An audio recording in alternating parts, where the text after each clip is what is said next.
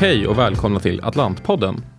Idag har vi ännu ett specialavsnitt där vi har den stora glädjen att bjuda in vdn för ett av våra portföljbolag, Media and Games Invest. Vi har varit aktieägare ända sedan bolaget parallellnoterades på Stockholmsbörsen förra året och finns numera i våra fonder Atlant Opportunity och Atlant Edge. Bolaget har precis hunnit fylla ett år på Stockholmsbörsen och aktien är under den tiden upp cirka 300 procent. Bolaget har varit väldigt aktiva i sin förvärvsagenda och hunnit växa väldigt mycket under den här tiden. Eh, så det har hänt väldigt mycket och därför tyckte vi att det var en god idé att bjuda in vdn Remco Westerman till podden för att gå igenom bolaget, vad som har hänt sedan noteringen och även hans framtidsvisioner för bolaget. Med det sagt så hoppar vi rakt in i vår intervju med vdn för Median Games Invest, Remco Westerman.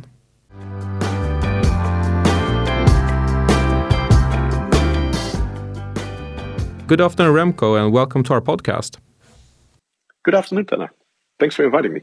Yeah, we have a lot to uh, to discuss, and and uh, we'll dive deeply into your company and your vision, and you know what's happened since you listed the company in in, in Sweden. Uh, but let's take it from the beginning. So, so could you tell us a bit about your background and maybe the early days of the group that is today known as as Media and Games Invest? Yeah, of course. Um, quickly, my background: uh, I'm Dutch national studied economics, then started working in the oil industry. That was a bit uh, slow going. Then went into consulting, uh, strategy consulting, and heading the restructuring practice after that for several years. And then I uh, encountered the, the world of digital media, uh, which is really a very cool place to be in. Um, worked on, amongst others for Sonera, the Finnish telecom, um, and founded uh, Bob Mobile, uh, also a digital company, which later called Cliq Digital. It's listed in Germany. I did the listing. And uh, yeah, end of 2012, I had the opportunity to buy Gamigo, which was a distressed gaming company fully owned by Axel Springer, the media house in Germany. And uh, that's basically where this story started. And uh, in a few days, it's nine years ago that we started this venture.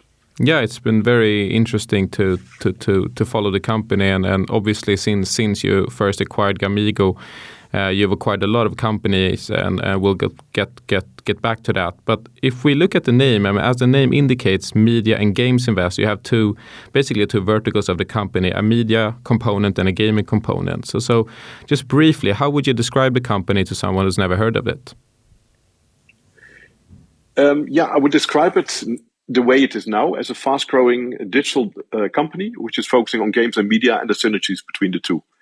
Um, fact is, let's say we started as a gaming company, um, and gaming is a very cool sector. It's growing every year. Uh, let's say the whole market. Uh, but it's also what a lot of people forget to mention that there's a lot of game launches every month, uh, over 2,000, and that as such, gaming is also pretty competitive. A lot of companies that are very small and that basically have the money to invest in one or two games, and if they don't work, they are basically bankrupt. Um, and so, as such, what we did when we started in gaming uh, with Gamigo we said, okay, let's first build critical mass, uh, which means that we acquired a lot of uh, yeah smaller game companies, uh, brought them all together. We integrate the companies also to become more efficient, and by that we have been able to build a very good platform to grow and to launch from. Um, we didn't focus at all on organic growth the first four years, so that was only um, integrating companies or buying companies and integrating companies. And now the last four years, we have also been starting to focus on organic growth, which has been increasing every year. Um, when we wanted, however, to enter into the uh, how to say it into the mobile game space because we originally started a lot with online games, uh, mostly client games and uh, PC console games. Um, we wanted also to go into mobile because it makes sense if you have one IP to also launch it on all the platforms.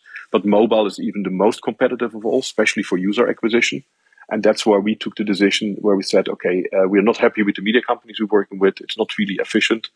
Uh, we see also on the media side that there's a lot of too small, uh, many too small companies. And we have basically been doing the same buy and build that we did on the gaming, now also on the media side. And by that, also building a substantial uh, media company uh, where we see a lot of synergies towards the gaming side. Um, so, for example, on the user acquisition, it's cheaper, you have more data, you say, so you can target better but also on selling ads in the games. Yeah, th that was one of the, uh, at least for our sake, the, the, when, when we first started looking at the company prior to the to the listing in Sweden, uh, we actually acquired, uh, bought some of the bonds that you issued from Gamigo uh, before you listed the, the, company in Sweden. But but we thought it was really interesting that that the, the, there was increasingly a focus on the media side and the user acquisition, uh, acquisition side. So uh, you mentioned the synergies. Can we talk a bit more about the synergies between having you know a, a gaming platform, uh, but also a media uh, organization in house. Uh, how do you see, you know, these two verticals uh, cooperating and, and and you know making the sum of the parts larger? Yeah, the, for gaming, it's extremely important to have efficient users. I mean, if you have a good game, first thing is content, of course. You need to have good content, uh, which is uh, regular new content in the games, but also launching new games, all these things. But when you have that, then it's about getting users into it. And um, a, a, company that's an integrated media and gaming company just is much more efficient because you have a big cost advantage on the media side, and you have full, uh, let's say, transparency on the data, where you can also target much better. Uh, on top of it, uh, especially if you go into mobile uh, monetization, so let's say selling ads in the games is very important. And also there you have a big advantage if you are an integrated media and game company. That's from the gaming side, but also for a media company, there's a huge advantage because you have a lot of, let's say, first party data, um, unique content that you can sell. And you have a lot more know how, which also um, enables you to work for a lot of other game companies, um, which are all looking for the same, nam- namely efficient user acquisition and selling their ads well. And uh, we're not unique in that. I mean, you have uh, in the US uh, AppLovin and ironSource, both companies that came actually from the media side and started then to buy game companies. You see there also that it's so much more efficient to have the combination uh, than just being a standalone gaming company.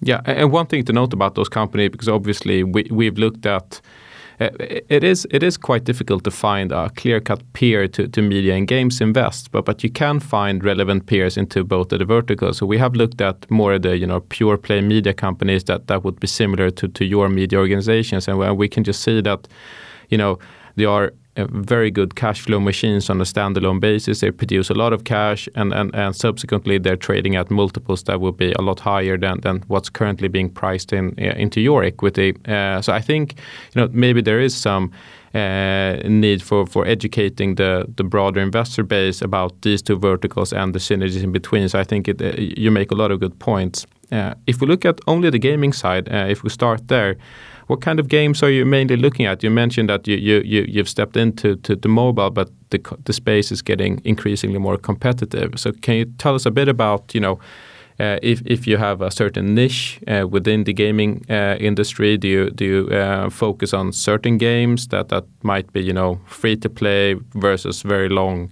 long life uh, player base? How, how uh, what's your take there?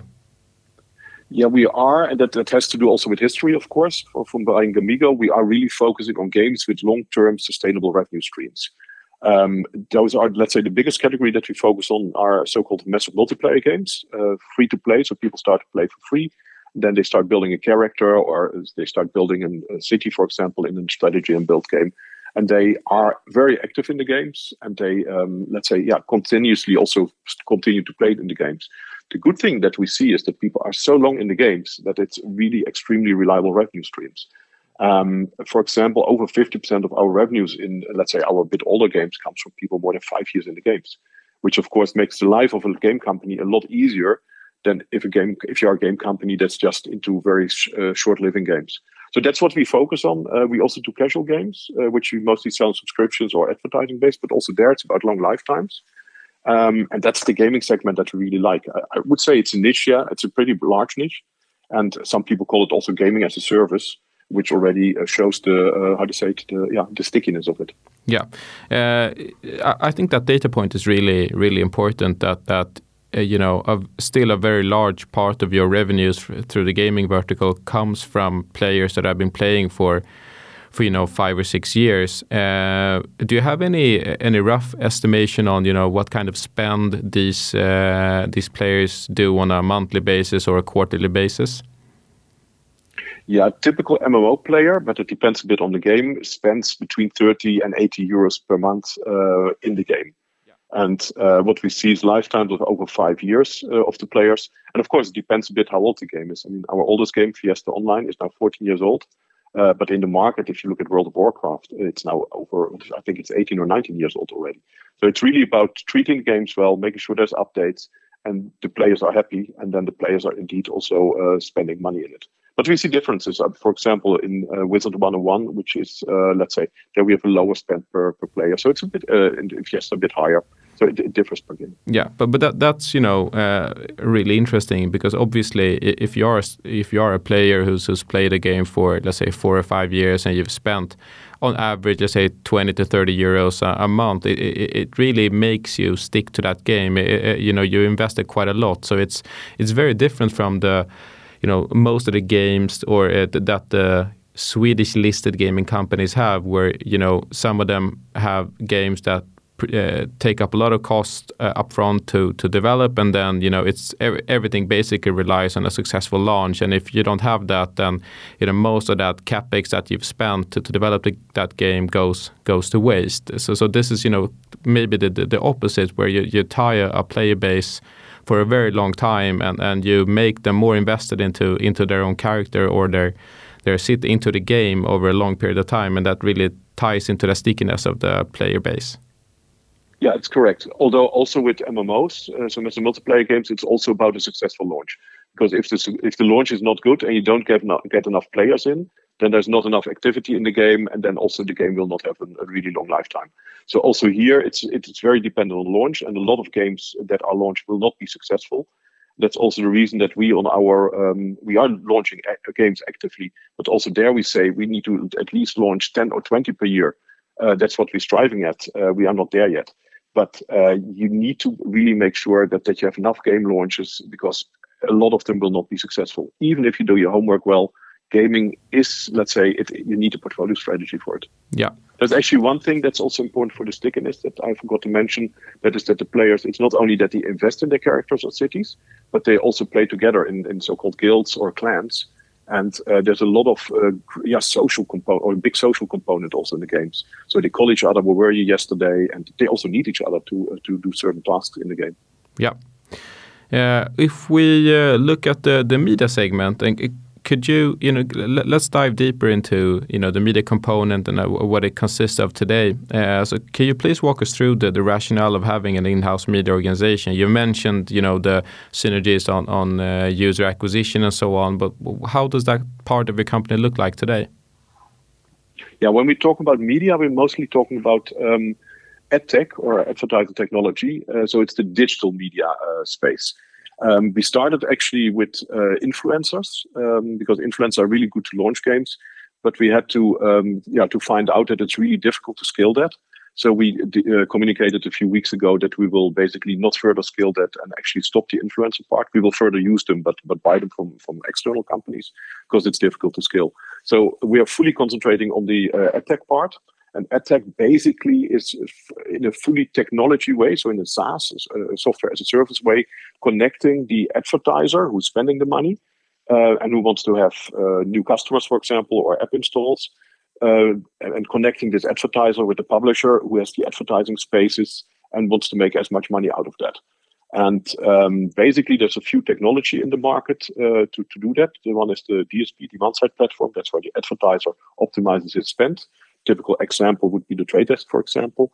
Or you have also the supply side platform, which is then where the publisher optimizes his um, um, his ads uh, to make them available to um, uh, let's say to to advertisers, which is for example uh, PubMatic in the market, an, an, example. And then you have data platforms, um, which basically make uh, enable you to uh, how to say to make make a better match between the advertiser and the publisher um, that in the end uh, really make the um, yeah how to say to make the optimal match and enable you to uh, as an advertiser to be most efficient while also the um, publisher gets most money. Because normally there's of course a discrepancy between the two. The one wants to be as cheap as possible uh, the advertiser and the publisher wants to get as much money as possible. But with data you can optimize that. And um, most companies in the market do only one of those things um, and we really said okay to be really optimal especially in a world where identifiers like IDFA, uh, sorry, IDFA and things are disappearing, it makes absolute sense to have the full vertical chain. So that's what we have been doing via M&A, really buying DSP, SSP, um, and data platforms. And then for in-app, for mobile web, for web, uh, but also for connected TV and for digital out of home. We don't have all the tick the boxes yet, but we are pretty far. And uh, for that can really, uh, yeah, serve a game company where it needs help. Yeah, uh, but but is there any you know uh, since the media part of the, company uh, operates you know obviously to to to, to promote the, the group and the gaming side, but but there you know can there be cases where the, the, the advertising operations would you know promote a game that might be a competitor to, to one of the games you have in the gaming vertical?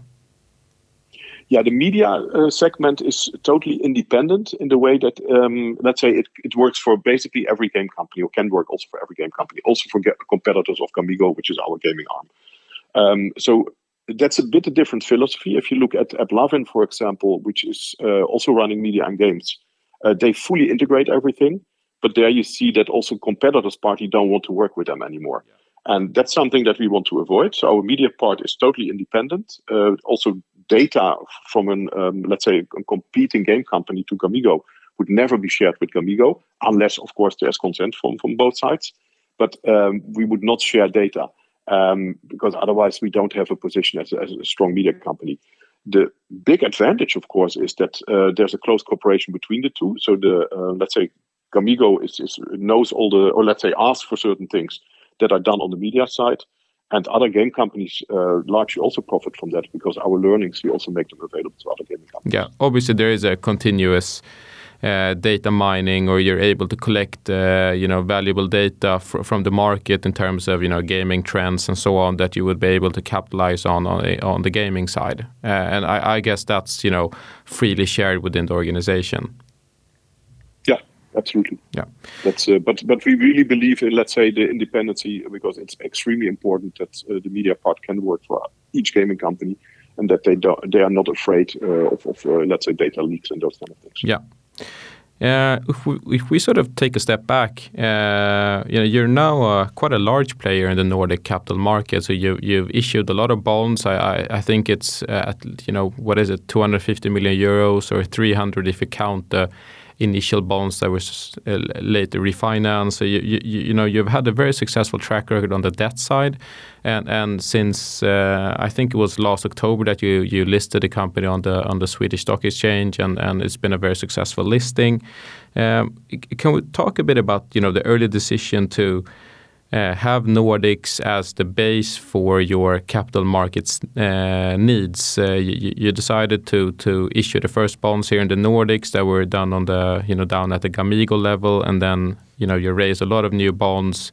And, and also you know listed a company in Sweden. So, so, so what was what was the, the foundation for that decision?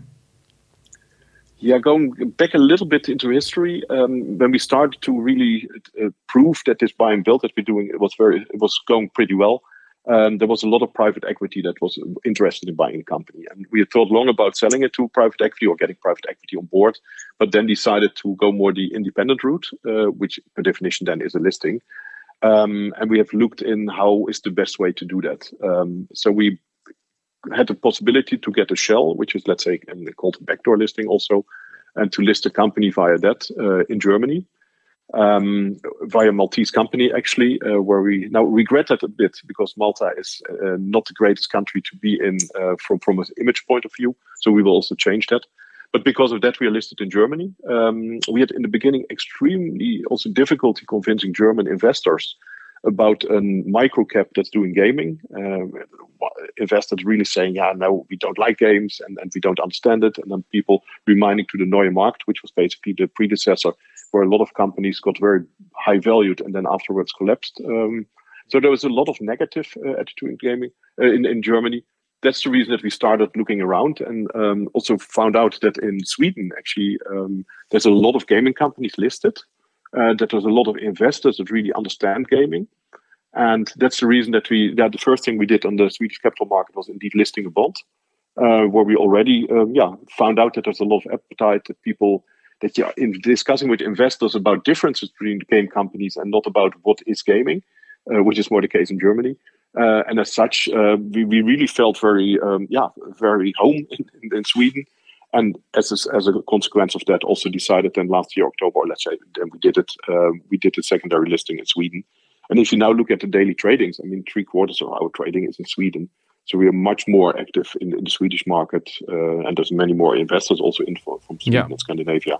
I, I think that's actually quite remarkable because if you look at you know just the number of, of individual investors you have now in your shares i, I think you know you, you have more than 50% more individual investors than let's say stillfront for example that, that was long a, a darling of the swedish gaming industry so, so in, in a very short uh, period of time you, you've managed to get a lot of new investors on board, both on the institutional side uh, and also on the retail side. Uh, and I would echo that message that the Swedish investor base, both institutional and retail, are really used to and comfortable with analyzing gaming companies. They know the trends, I would say, very well. Um, the retail side is extremely, you know, uh, uh, well aware of the trends. They know the games. They know you know how to value a company. So I think uh, Swedish capital markets have been quite developed uh, and more developed, I would say, than than many other markets in terms of actually analyzing uh, companies that will be in the online gaming space. Uh, but just to wrap wrap that point up, what what what you know one one year into the Swedish listing, what would you say is the main advantage of the Swedish capital markets compared to you know say the German? yeah, it's really that the investors are educated. They know what gaming is. They understand gaming. They have. They also see peers. So it, there's a whole ecosystem for games, uh, gaming companies, uh, listed gaming companies, and investors that understand gaming. And especially on the private investor side, I mean, we see a huge difference if you see the, the forums and how active people are there. Um, and, and also really, yeah, trying to understand our company. And we are also trying to be very transparent, actually. I think that also works hand in hand, of course. But um, yeah, no, the, the, Swedish market is a very nice ecosystem for a gaming company. Yeah. Uh, switching gears a bit, uh, if if we look at the COVID pandemic, uh, as you know, gaming companies were you know early winners of the pandemic pandemic as, as people were were locked down at at home. Uh, but lately, the shares have suffered a bit uh, as you know investors starting to rotate out a bit from you know the COVID winners and, and more into you know the COVID losers that, that are now sort of the reopening winners. Uh, so, so you experienced a, a, very strong growth of new players in, in 2020, um, you know both organically but also of course as a result of the the pandemic and the lockdowns. Uh, can you, you know, how has that developed now, 18 months into the pandemic? What would you say is sort of the general behavior of the users that came into your platform uh, during the last 18 months? Are they sticking around, uh, or, or, you know, uh, is this, um, you know, belief that people came into the gaming uh, companies and then they're just leaving? Is that worry unfounded? Yeah, it depends a bit on the let's say the genre of games you have. Uh, where we saw the biggest um, uh, spike was last year in the second quarter. That was when really everywhere there was a lockdown, and also people all were uh, let's say um, obeying the lo- lockdown, so being locked down. Yeah. And we saw a lot more player activity. We saw a lot more new, more new players coming into the game, um, and as such, it had, was a very strong quarter. And now we have the huge advantage that we have those long living games uh, where let's say people that came in in Q2 last year, the new players, they didn't. Normally, people start only spending in our games after two or three months, and they, until they reach normal spend, it's like six months. Um, so let's say we didn't have the uh, the double spike that some some of the companies had, where they had the current players more active and also the new players immediately spending money. So we had a bit less of a peak, I would say, in Q2 last year and therefore the new players that came in um, they have just a normal curve uh, in activity. So not all stay but a big part of them stay. And they are now also helping us further to to raise the revenues. Yeah. so in that sense uh, it's a bit to do with the genre of games that we have. On the other hand i also have to say that uh, the gaming market has been growing for the last 10 years and it will further be growing. And what we see also is here that some investors react pretty short uh, short term but on the let's say mid long term, there's no worry about the gaming market; it will further grow. Yeah, and, and However, I think you will see a bit of uh, sorry, uh, we'll see a bit of difference between some companies that are better in organic growth uh, than others, and that's what we have seen. There's a lot of buy and build models in the market, but it's not only about buying companies, but it's also about, of course, showing that you can organically grow your revenues later. Otherwise, you have to do more and more M&A to keep up with the speed of your growth. Yeah, exactly, and and also to show that you can retain the the users, and that that that sort of ties in exactly to what you said about the type of games that you have. If you have a game that basically forces the user to you know invest both time and money into that character, even when the lockdowns you know go away uh, they are invested into that game, and, and that that really decreases the amount of players uh, as a percentage that would that would leave. So so I guess that's really a good point that it's not it's not necessarily that black and white that every gaming company had an influx of players and then they're all leaving. Uh, it really ties into you know you really need to understand what kind of games it is uh, and how people are invested into that that game. Yeah, totally correct. Uh, if we talk a bit about the acquisition strategy, you know, um, you acquired a lot of companies, and we'll come uh, more. Uh, you know, we'll come back to that. But but you know, you you've been very active in the capital market, so you've raised debt and equity, and you also have very strong organic cash flow generation. So so you have a you know, it, has enabled you to be very active on the acquisition side, but but it also provides you with a lot of dry powder going forward. Uh, so so if we just look look historically, uh, could you say uh, you know a few comments about the targets you've acquired in the last let's say 12 to 18 months, some of the larger acquisitions that that you've made, how, you know, what has been the focus when you when you when you looked at them, and how has the integration process been been, been going? Um, yeah, the, um, let's say looking a bit further back, maybe uh, we started with smaller targets because we just were smaller. And when we grew larger, you get, of course, the tendency that you also start looking at a bit larger targets. Um, that's what we see in, in, overall in the market. For us, one of the very important criteria is to, to not let us make crazy, uh, which means that we want to stay feet on the ground uh, if you talk about multiples. And if you buy a gaming or media company, it's accounts for both, we basically don't want to pay much more than six times uh, EV EBITDA uh, after synergies. So that means that we can pay 10 or maybe even 12 times EBITDA, but then there needs to be enough synergy in the case. And that's already say giving the second point, so that we don't want to overpay. And secondly, we want to buy companies that really fit into our portfolio and that immediately show synergies. Um, where we also a bit different than, uh, let's say, other game companies is that we really integrate the companies that we buy. Um, we don't want individual managers on each of the companies uh, because then you get all kind of kingdoms um, and you don't, don't get full synergies. Also on the technology side, uh, we see that we, let's say, combine the data centers, get things together, which is a huge saving on, on the technology cost. So that really enables us, us to go forward. And if I now look, um, let's say the last 12 uh, to 18 months, we had um, two big acquisitions, uh, one on the gaming side and one on the media side. Uh, KingsIsle, which was acquired in January this year, um, is a big uh, yeah, gaming company based in Austin, Texas. Um, we acquired it for a very nice multiple. Uh, the company is doing extremely well. It has two games, Wizard 101 and um, Pirates 101, both MMOs. And uh, yeah, extremely happy with the deal. And the other one that we did uh, is Smaato, um, just um, yeah, let's say now closed by September 1st. Uh, also substantial deal, also an over 100 million invest. Um, and also there we had a good multiple, uh, especially if you see how the prices in, in the US are, are, let's say, at the moment heating up. Uh, we're really happy that we were able to to close the deal for this multiple. And also there we see a really very nice development of the, of the company. On top of it, we had several smaller acquisitions um, that are also filling, uh, let's say, technology gaps on, on the media side or indeed also adding portfolio on the gaming side. But those two basically uh, are the two biggest ones that yeah. we did.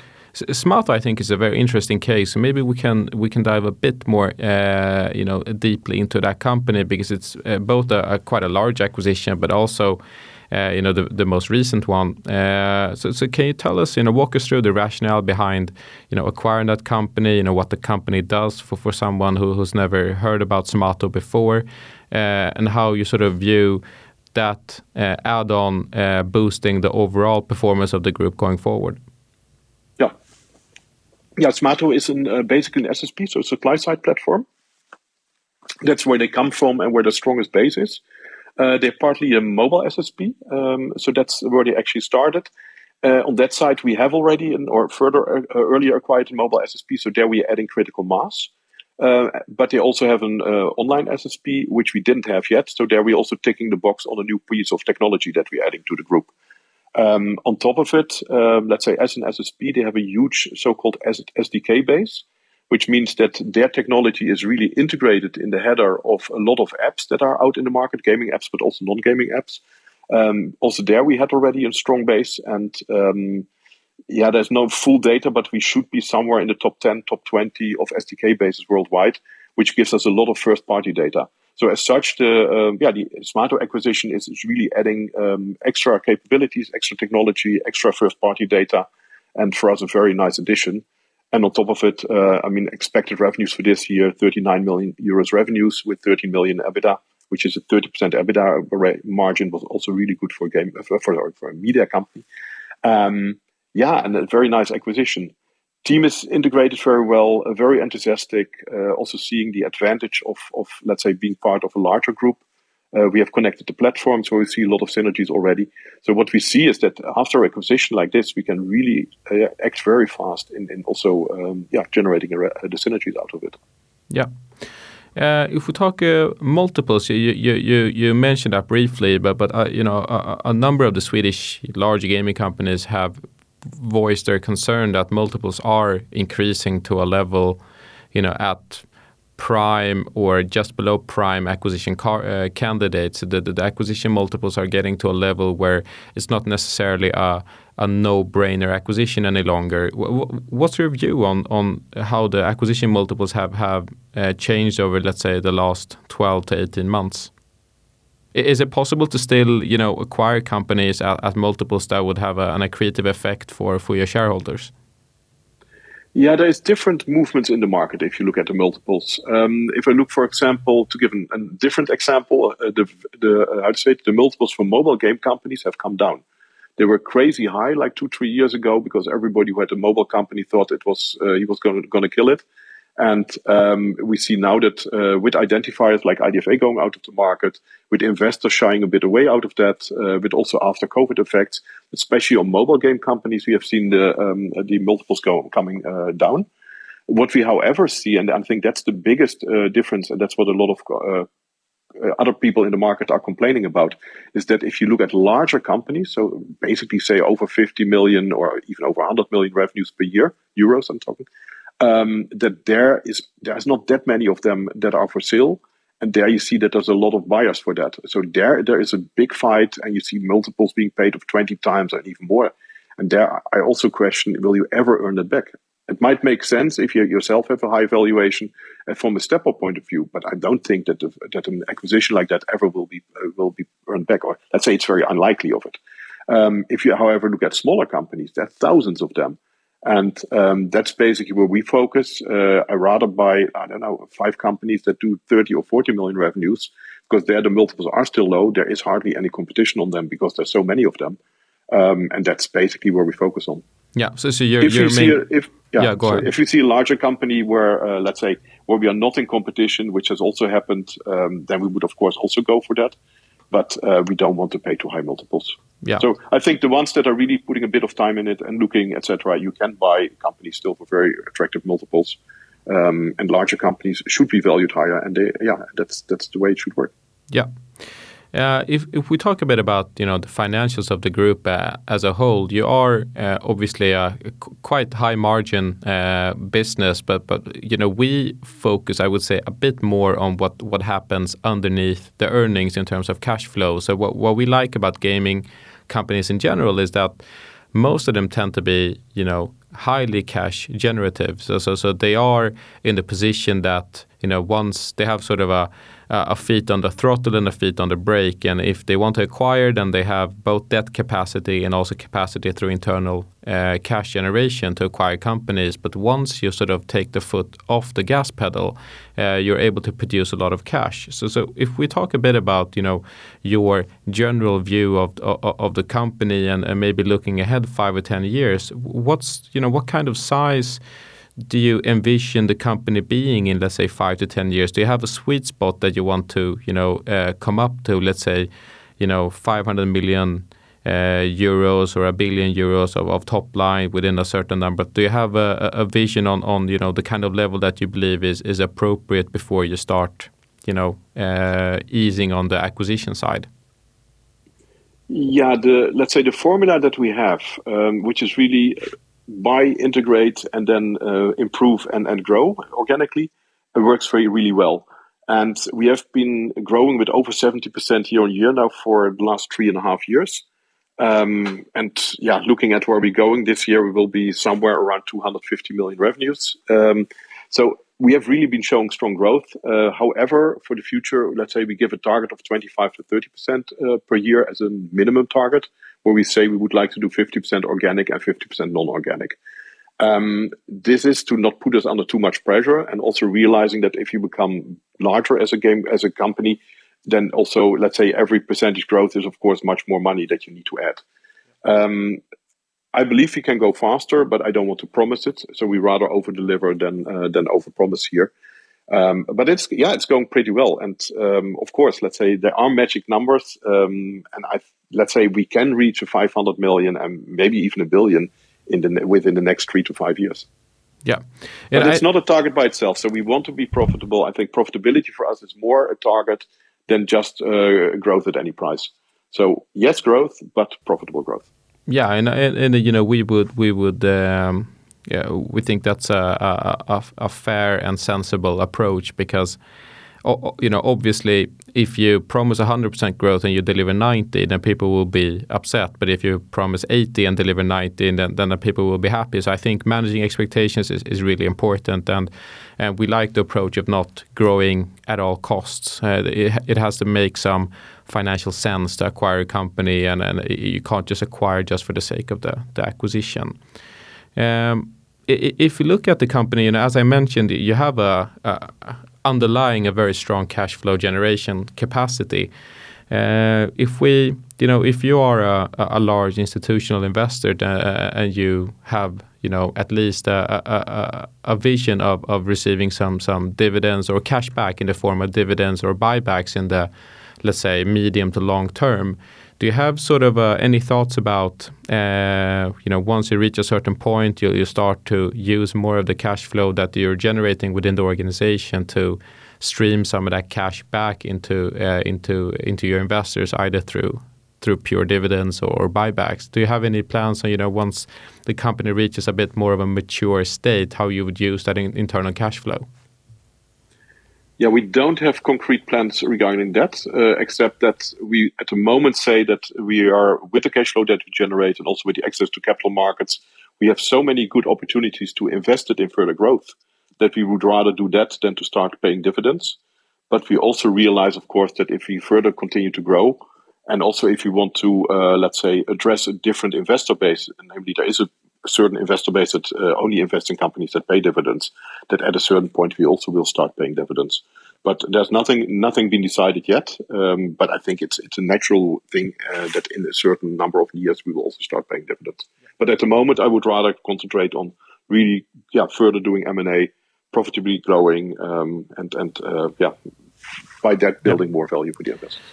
Uh, if we look at the, uh, I think the last financial statement was was by the end of the June. You had approximately 250 million euros of cash sitting on the, the balance sheet, and I guess some of that will be will be uh, paid now through the Smaato closing. But but you know, what can investors? Can you say something general about you know what investors can expect from your acquisition strategy going forward? Do you have you know a, a focus? Are you focused on a, a, specific part of the organization where you would like to have some something you know added on to the to the into the company, or what can investors expect? Yeah, first of all, we have indeed uh, quite a lot of money still in the bank. So um, after the second half year, we did, of course, the acquisition of Smaato, but we also uh, did tap issue with 80 million. So we still have uh, well over 200 million uh, in uh, cash in the bank. Um, investors have asked um, why we have so much, and, and um, there's a simple answer for that. We like when we do M and A to be able to pay the, the money directly, so not have to do a capital raise then, because we get much better conditions on the M&A cases when we have the money and can uh, can make an unconditional uh, purchase instead of having to say we want to buy a company, but uh, we still first have to raise the money. Yeah, you can so show that you have that certainty. Really, of, you can show that you have certainty of funds right away, so you're able to to sign on to a, a share purchase agreement right away. Yeah, absolutely. And also the other point is, of course, that it's uh, we, uh, it's good to raise um, capital when the markets are good um, if somebody now has to raise capital in a market where, where share price under pressure, inflation fear is in the markets, etc., it would be much more difficult. So I think there's a lot of reasons that we uh, rather have a bit more cash and, and also take the opportunity cost of the interest into account than, uh, let's say, only waiting to raise money when, when there's acquisition coming. But yeah, what can investors uh, expect? Um, I mean, for our organic growth, uh, we can fully finance that from our own cash flow, and there's actually uh, excess cash flow from that. Um, so it will be M&A. And um, we have yeah, quite a lot of interesting candidates. Uh, but also here, we want to do good M&A. Um, so that means that we also don't buy everything, or let's say a lot that we don't buy. And uh, it needs to be in the end a good deal. So we're not under pressure to do it, but uh, there's enough uh, yeah, traction in the market, enough opportunities at the moment. And as mentioned before, especially on the mobile side, we're looking very actively mobile gaming side because there's a lot of um, yeah mobile game companies where the valuations have come down substantially. Yeah, uh, no, it's it's very interesting, and I mean, uh, we we we we uh, more and more we understand about the synergies between the media and the game side. The, the more we sort of like like the story, it makes makes a lot of sense, and and I think historically, uh, investors have been so focused on purely the gaming side that now that you're you're seeing some of these larger Swedish listed companies showing negative organic growth, that you're you're starting to see the effect of not having either an in-house organization that will provide you with users or that you're able to decrease the user acquisition cost through an in-house media organization. So, so you know, I, I would assume that we will see more and more in the coming quarters the the the synergy, the synergies that you get from having a media organization in-house. Uh, so it's it's a very interesting uh, approach that we haven't seen a lot of companies uh, take. Yeah, we were just in time because uh, if you look at, let's say, larger media companies, there are not that many anymore that you can buy. I mean, Zynga has now started to buy actively also media companies. Um, yeah, and uh, I mean, there's Applat and ironSource. There's a few that are really doing M&A there, but it's it's going to become more and more difficult for, for a gaming company to do its own, to build its own media arm. So I'm really happy that we started well in time. And uh, yeah, also, uh, let's say, really happy about uh, being able to show so fast also, also already strong organic growth because in the gaming side it took four years to really start do seeing organic growth. The media side basically yeah, within three years now we see a very strong organic growth already. Yeah. Uh, well remco it's been a it's been an absolute privilege. Uh, uh, thanks for taking the time uh, out of your busy schedule to, to, to have this podcast with us. Do you have any uh, any sort of parting words yeah, I would like to, first of all, to thank you, of course, for giving me the opportunity um, to do this. And of course, thank all uh, Swedish investors also for their trust and, and uh, yeah, giving us the possibility to grow this company. And uh, I, yeah, I hope that we can show you a bit more in the, in the future. Um, there's maybe one point that I would also like to raise. Uh, there was a bit of criticism also in our uh, corporate governance. Um, and we are also listening, of course, if there is criticism in the market. Uh, we are a company that has been growing fast, and uh, if you just see if you're small, then it's not easy to get, let's say, um, uh, yeah, I mean, to get people on the board, for example, it's not easy. Uh, there's certain things that when you're smaller, uh, you just don't have the money for. Um, so those things we will also change. We will listen to investors. Um, we're planning also to do to do uh, implement some changes on that front. And we have, for example, now also um, given one of the big four comp- big four auditing firms the order to really um, update and, and uh, yeah, how to say it, um, get all our processes in order, uh, much better documented, etc. So that we also have the possibility to uh, maybe go to an uh, organized uh, capital market because we're still in a non-organized one, and um, to really make also there the next steps. So it's not only about uh, growing and acquisitions and and those kind of things, but we also are fully aware that on the compliance side, we also still have work to do I think, um, yeah, and, and also happy to, to work there. Yeah, that, that's obviously very important, especially for the institutional investor base here, here in the Nordics, that the governance is, is, is not you know, it's just something that needs to be there. Uh, it's not necessarily the, you know the, the, first thing that an investor would look at, but it's it's obviously very important that everything is clean cut and, and organized and structured, and and uh, so so that that's uh, I think that's something that the market would really really appreciate. Yeah, and the other thing is maybe also uh, how to say it, sustainability. Uh, happy that we are now uh, carbon neutral since uh, last year, and uh, also further working on further reducing our um, um, um, exhaust and all these kind of things. Um, yeah, and also involving the team and our, also our players in there. Yeah, that's perfect. But there's a lot to do. I mean, it's uh, yeah, it's, it's a fun driving this company, and as I hope that I gave at least the impression that we have a lot more to come in the coming years. Yes, and uh, and I really hope that we have the opportunity to do this again in the future and and, and maybe refresh a bit on what's happened since since today. Uh, so again, Remco, thank you very much for taking the time, and and uh, I hope to to hear from you uh, again in the coming future. Thank you, Dana. Perfect. Thank you.